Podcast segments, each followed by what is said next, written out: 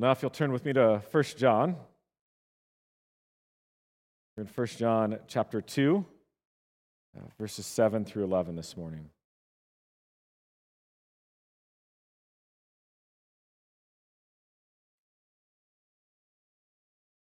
Beloved, I am writing you no new commandment, but an old commandment that you had from the beginning.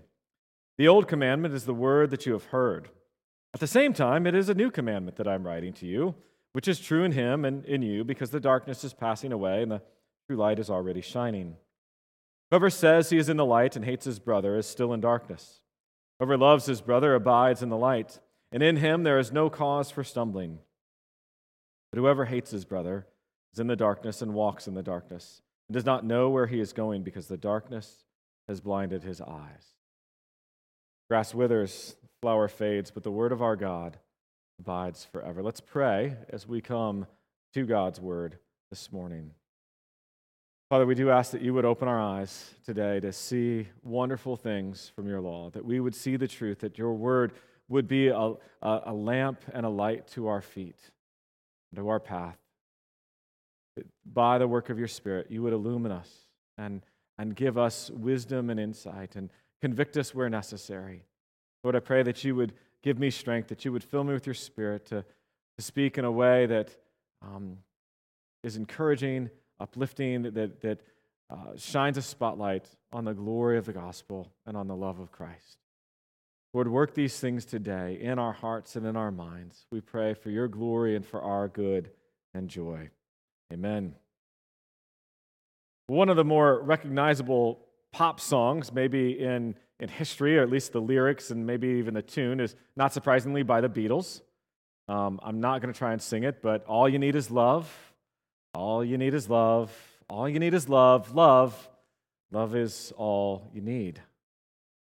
That's really a very simple song, not quite as simple as those lyrics. There are a few more words to the song than that, but the message that is conveyed is quite simple.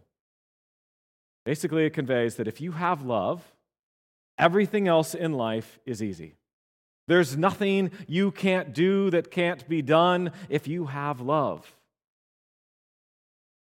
Let me ask, what in the world does that really mean? It sounds nice. I guess it sounds nice. But truly, what does it mean?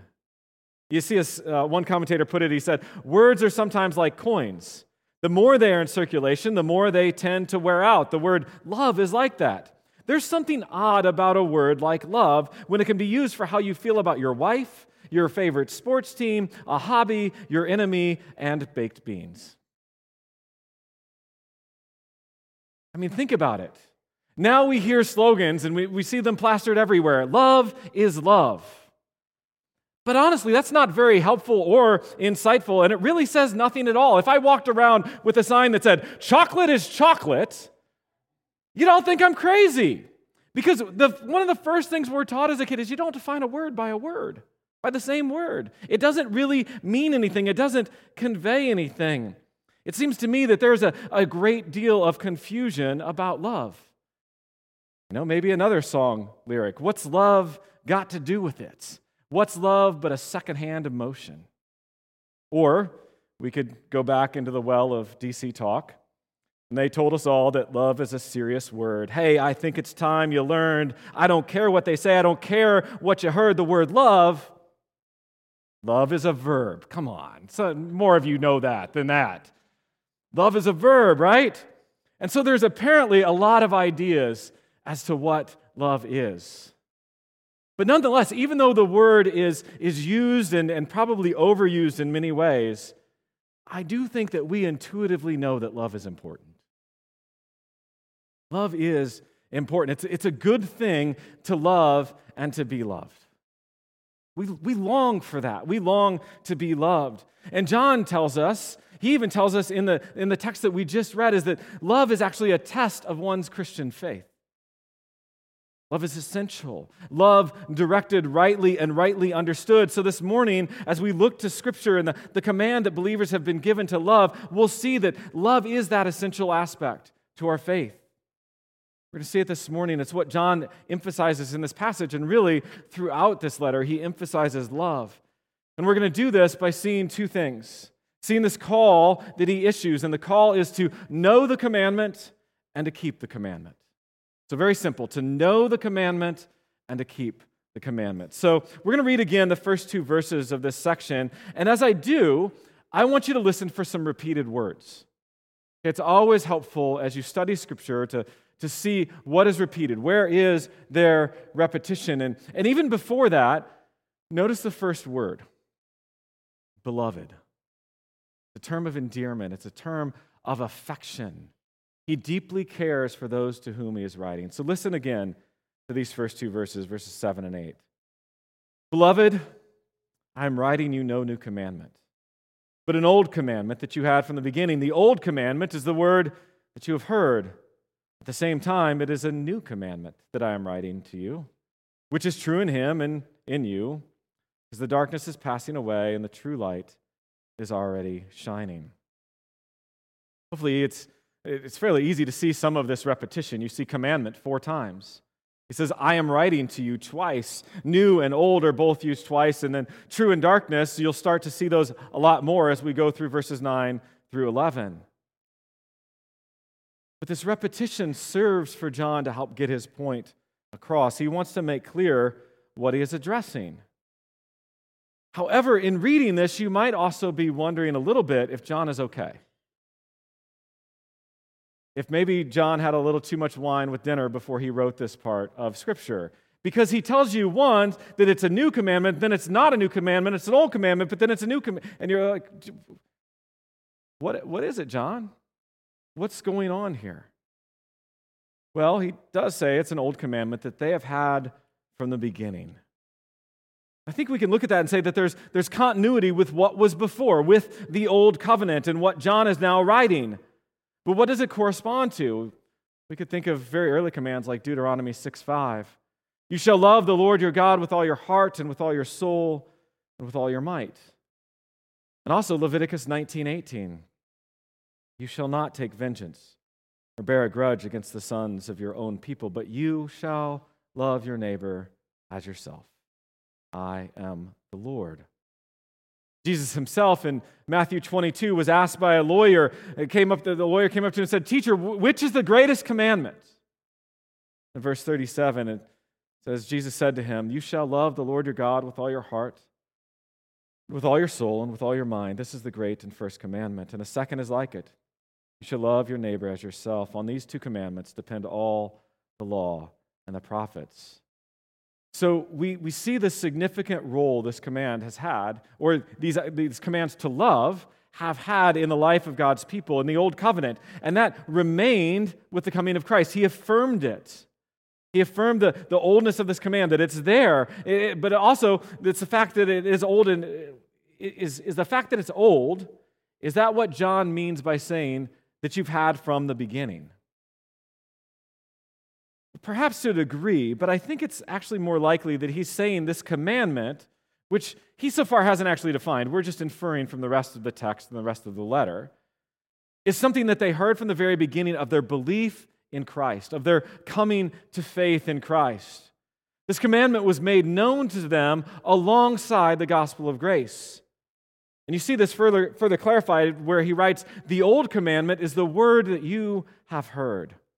They've heard it from the time they heard the message of the gospel. So along with the gospel, as the message of the love of God, was the call to love others.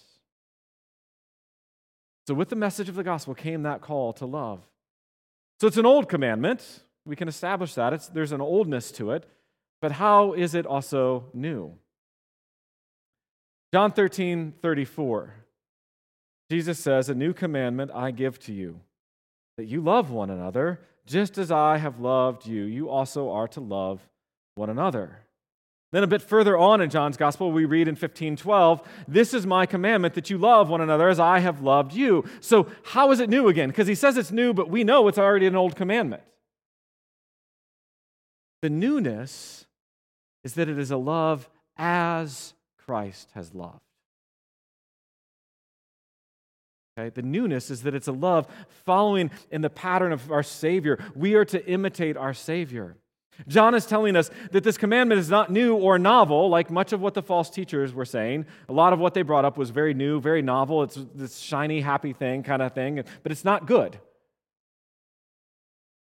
But there is a newness to it in this because it is of how Christ shaped this command in his life and his ministry. If you look at the next phrase in 1 John, it says, which is true in him and in you. Which is true in him and in you. The newness about this command is the model of Jesus. It's the breadth, the degree, the emphasis. Jesus has come, and there is greater love shown, the ultimate picture of love. He is the perfect example and display of love. So that's the newness in many ways. So this command is true in Christ. He displayed love without fail. We know that his message was exclusive, right? He says, I am the way and the truth and the life. No one comes to the Father except through me. But his love was wonderfully inclusive. He loved close friends like Mary and Martha and Lazarus and his disciples, but even loved a wayward young man who was caught up in his riches.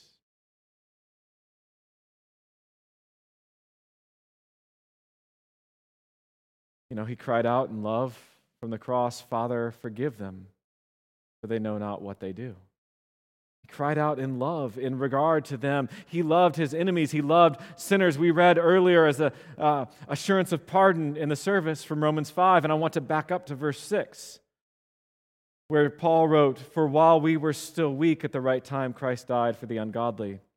For one will scarcely die for a righteous person, though perhaps for a good person one would dare even to die. But God shows his love for us, and that while we were still sinners, Christ died for us. And further, consider what Jesus taught in the Sermon on the Mount. Towards the end of chapter 5 in Matthew, he says, You've heard it was said, you shall love your neighbor and hate your enemy. But I say to you, love your enemies and pray for those who persecute you, so that you may be sons of your Father who is in heaven. For he makes his sun rise on the evil and on the good, and sends rain on the just and on the unjust. For if you love those who love you, what reward do you have? Do not even the tax collectors do the same? And if you greet only your brothers, what more are you doing than others? Do not even the Gentiles do the same? You therefore must be perfect, as your heavenly Father is perfect. He's calling us to a perfect love, a love across the board. His commandment was true and is true in Christ. But John also tells us, he says, which is true in him and in you. John sees the message of the gospel of grace bearing fruit in the lives of his readers, in their attitudes and actions. They're showing this to be true. He's saying this command is actually being realized in you, in your lives. He's seeing the evidence that the darkness is passing away and the true light is already shining. The darkness is passing away and the true light is already shining. In John 12:46, our Lord said, I have come into the world as light, so that whoever believes in me may not remain in darkness. The eyes are opened. The darkness is beginning to pass away. He's seeing that realized. Another commentator said that Christians love because what is true in Jesus is now true in us. Christ is the vine. We're the branches. If we truly abide in him, we will bear fruit, especially the fruit of love. In and through Christ, who was the fulfillment of the law, we fulfill the law of love, which is, you shall love your neighbor as yourself. Folks, in loving, we see the darkness passing away. We see it fading. When I was at Presbytery not yesterday, but the week before, on New City's pulpit, there's a little saying written in the corner. There's actually one on either side, but the one on the right side says, tear a little corner off the darkness. I love that so much because it's a reminder to those who preach, this is your job. Tear a little corner off the darkness. Herald the love of Christ to those who hear. And in doing so, and in heralding that love, in proclaiming his love, and in people coming to know that love, you have done just that. You've torn a little corner off the darkness. This is the commandment. It is old and yet new. Though not really all that new, as we've seen. It's a command to love like Christ. And living in this commandment, following it, heeding it, obeying it, will work to dispel the darkness. Okay, that's good. It's one thing to know the commandment, right? One thing to know it, it's another to keep it. And our keeping of it serves as a test for our knowing the Lord.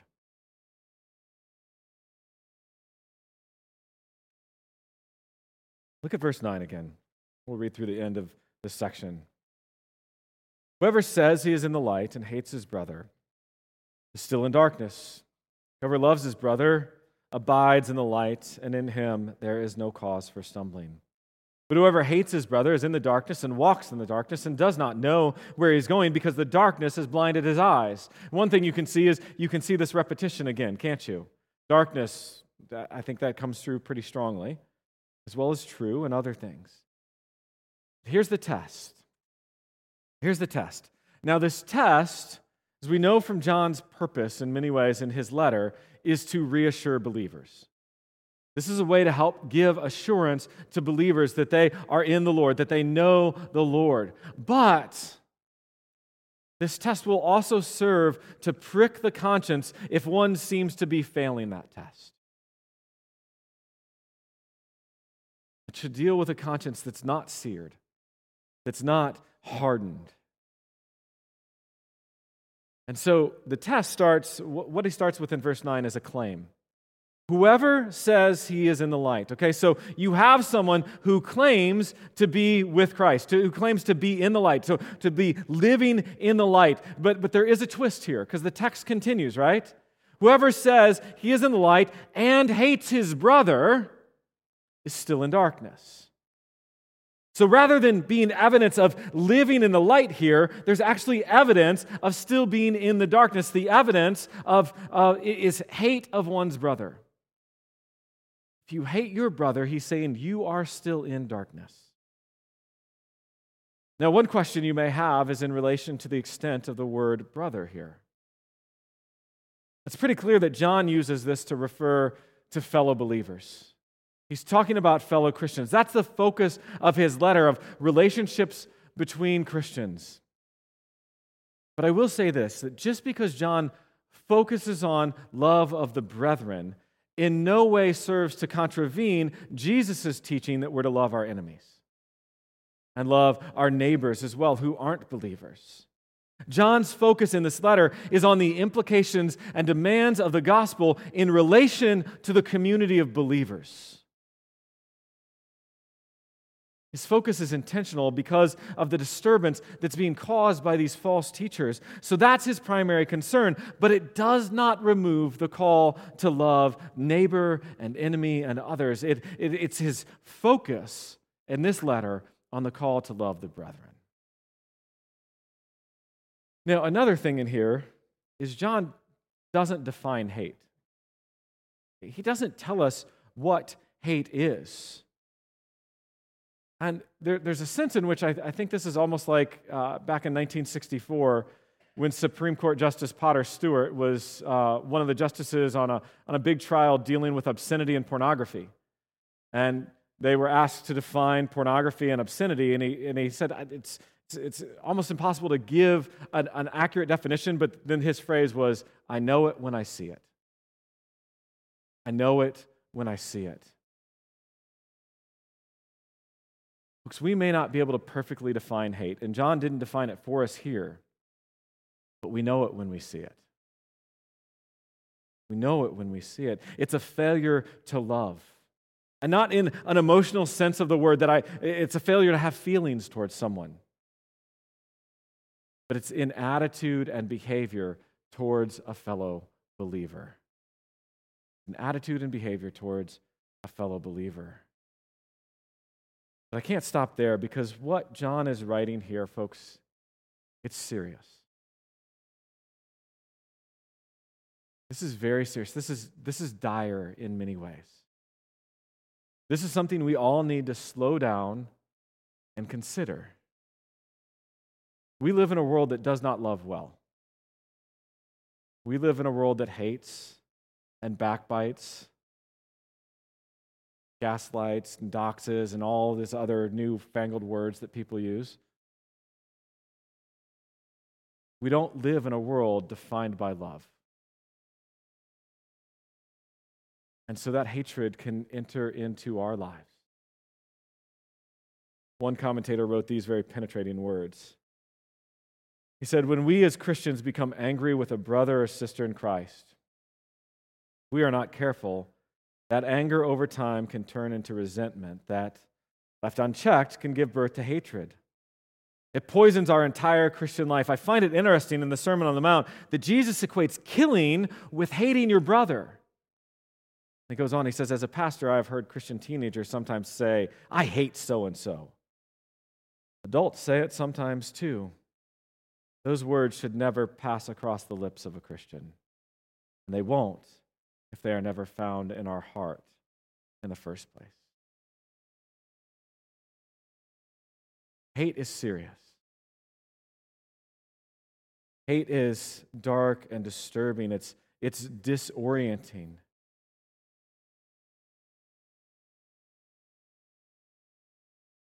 There's hate in your life.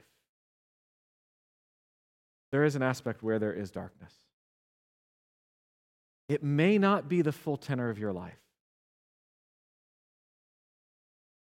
If you're a believer in Christ, it won't be the full tenor of your life.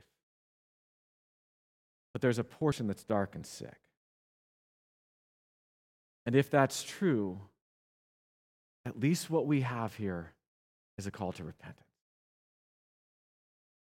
Call to repentance. That's the least, and we'll get to that a little bit more. But John is also insinuating here that one who says they are in the light, but they consistently, they actively hate their brother, they should seriously examine whether they are actually in the light. That's the seriousness of it. You don't just throw it off and go, oh, yeah, whatever. That's not a humble and contrite spirit. That's not a spirit that trembles at the word of God. You have to take a look at this seriously. So just know that we can't go on like that. We can't say we're in the light and yet hate our brother. It's evidence that there's at least darkness, if not that we're living in darkness and outside of the light. Then comes the counter that John gives in verse 10. Whoever loves his brother abides in the light, and in him there is no cause for stumbling. Loving a brother is evidence of being and of abiding in the light, of remaining. It's remaining there, it's staying in it, it's resting in Christ, who is the light of the world. Now, this is not saying, I will say this, is not saying that only those in Christ can love. But it is saying that those who are in Christ do love. Okay? So those who love, it's not saying that those who love, all those who love are in Christ. No, but what it is saying is that those who are in Christ all should love. Okay? And though John, again, doesn't define the term love, Scripture does. Of course, we have the example of love in Jesus and of his giving of his life and his teaching and his care and so much about who he is. But also there's a beautiful passage, 1 Corinthians 13. It's familiar, but listen to how important love is. If I speak in the tongues of men and of angels, I do some amazing things, but have not love, I'm a noisy gong or a clanging cymbal. And if I have prophetic powers and understand all mysteries and all knowledge, and if I have all faith so as to remove mountains, but have not love, I am nothing. If I give away all I have, and if I deliver up my body to be burned, but have not love, I gain nothing. Love is patient and kind. Love does not envy or boast. It is not arrogant or rude. It does not insist on its own way. It is not irritable or resentful. It does not rejoice at wrongdoing, but rejoices with the truth. Love bears all things, believes all things, hopes all things, endures all things. Love never ends. I tell you, you can just read through those. Love is not irritable or resentful, and on. And if you're wondering if you have something to confess, just read through this. Because my guess is you've been irritable or resentful. You've envied or boasted. You've been rude. You might even have rejoiced at wrongdoing. This is calling us into the direction of love, into the way of love, into the way of light. Love is essential. And when you look at verse 10 again, whoever loves his brother abides in the light, and in him there is no cause for stumbling. That last phrase is a bit tricky to determine exactly what John meant. The word translated stumbling is the word scandalon. Scandalous is where we get that word scandalous. And in the New Testament, this word tends to refer to something that causes another person to stumble. Okay? Now, our English translations, I think probably every English translation that I've seen says, in him there is no cause. So in him. But it could actually say in it there is no cause for stumbling. It could mean that in the light there is no cause for stumbling in the light. The one who abides in the light, there's absolutely nothing in following the light and loving that causes you to stumble. But it could, that's very true. It's also extremely obvious. Okay, that's why we flick on a light when we're walking through a forest, because we don't want to stumble. We know that if we follow the light and walk in that path, we won't stumble. The light will not do that. It illuminates where we won't. So there is the other option, the former sense, where it would mean that there's nothing in the Christian who is abiding in the light and therefore loving others that would bring about stumbling either in him or herself or in others. And that's the way our English translations take it, and I think that's a good way to do so because the context of this passage is the command to love others, isn't it? It's the command to love others. It seems most likely to take it in the sense of that there is nothing in the person who is in the light, the person who abides in the light. There's nothing in them that will cause them, if they are abiding in the light, that would even cause them to stumble or cause anyone else to stumble.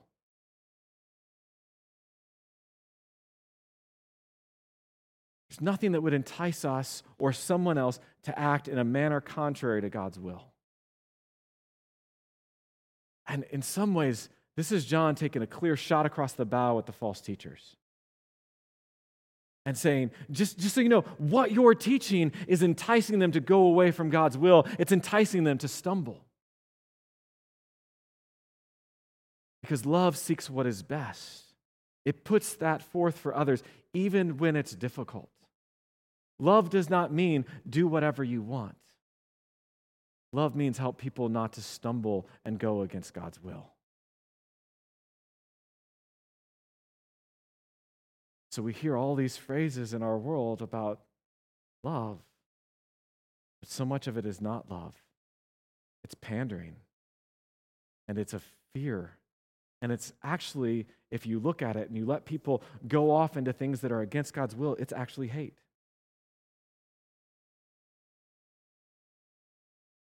Love will work to see people walk in God's will and God's ways because it knows, and the person who loves knows that's what's best. Well, then comes the final contrast in verse 11.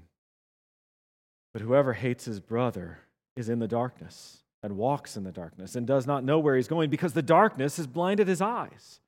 And here you see a progression in the one who hates his brother. First, they're in the darkness. We've already established that, right? They're in the dark. They reside in darkness. Therefore, if they reside in darkness, where do they walk? In darkness, right? So if you reside in it, you walk in it. That means they live in accord with the darkness. And finally, if you're in the dark all the time, you have no idea where you're going. You know, a lot of times I wake up early and I get up and walk out, and sometimes there's things in the hallway, but I haven't turned on a light. I kind of know where I'm going, but there's sometimes things in front of me, and I stumble across those. You just, if it's completely dark, you're in darkness. You're in darkness. You stumble because you don't know where you're going. There's a blindness to that because there's no light, and their eyes have been blinded to darkness. There's actually some deep sea fish, really deep, that have gotten to the point where they have no eyes anymore because they've been in the darkness so long. I don't want people to get to that point where they've lived and resided in darkness. This is so true of false teachers. They're blind guides. Their false teaching is not loving because it leads people away from the truth, from the light, and into the darkness. It's, as I said, it's hatred of others. Leading into falsehood is hatred. Not confronting falsehood is hatred. We're called to more. In John 13, and we read verse 34, right? A new commandment I give to you, that you love one another. Just as I have loved you, you also are to love one another. But then there's the next verse. By this all people will know that you are my disciples. You have love for one another, which is true in him and in you. People will know we're disciples if we love one another. How do we both show and know that we are in Christ? One key metric is our love. Not the only metric, but it is one key metric. Are we seeking each other's best and serving and helping to helping to care for them by our love? So that's my question. As we wrap up, how are you at loving others? Your spouse, your kids, your parents, your siblings, your brothers and sisters in Christ. I'll be honest, this was a convicting week. This is a hard passage. Beautiful passage, but it's not easy. That's good. That's good. That's the Word of God and the Spirit of God. That's what they do in our lives. They show us our Savior, and as long as we're honest, they show us where we're falling short and where we're abiding in idolatry rather than in Christ. So then, I said I'd get to this. It's an opportunity for repentance. An opportunity for repentance, to go to the Lord, to repent and to rest, to find grace and relief in our lives. It's an opportunity to enter into the love of Christ more and more deeply in order to give love more and more freely. Folks, you will never give love freely until you've learned how to receive it freely from the Lord. I know it sounds cliche, but you can't give away what you don't have. You need it from Jesus to truly love, to love in a way that is unselfish and giving. And we need it from Jesus. We need it from Him. And the last thing I'll say is, this is not a suggestion. John didn't write, this is a new suggestion. No, it's not a new suggestion. It's an old suggestion. No, it's a new suggestion. No, he said it's a commandment. Love your brother and sister in Christ. Love your brother and sister in Christ. To do that, like I said, we need Christ. That's the beauty of being, the phrase that we're in Christ as believers. We have been united to Him. We looked at it a while ago in Philippians, that we have as believers the mind of Christ. Colossians says, when Christ, who is your life, appears. He is our life. We are in him, and we must turn to him, rely upon him, rest in his work in our lives. We need the mind of Christ. So take the time. Take the time, pray, examine your life of love. Is it evident? Is it proclaiming that you are in the light? And where it's not, rest in this fact. Jesus has loved you as his child perfectly and always will. And in him, you have the strength and the power and the grace to love and to see it more and more realized in your life. Let's pray. Father, we thank you for your grace in our lives, how you've loved us and cared for us, how you delight in us. Lord, we ask that you would grow love in us, that you would help us to know your love more and more deeply, that we would display it more and more clearly in our lives. We pray in Christ's name. Amen.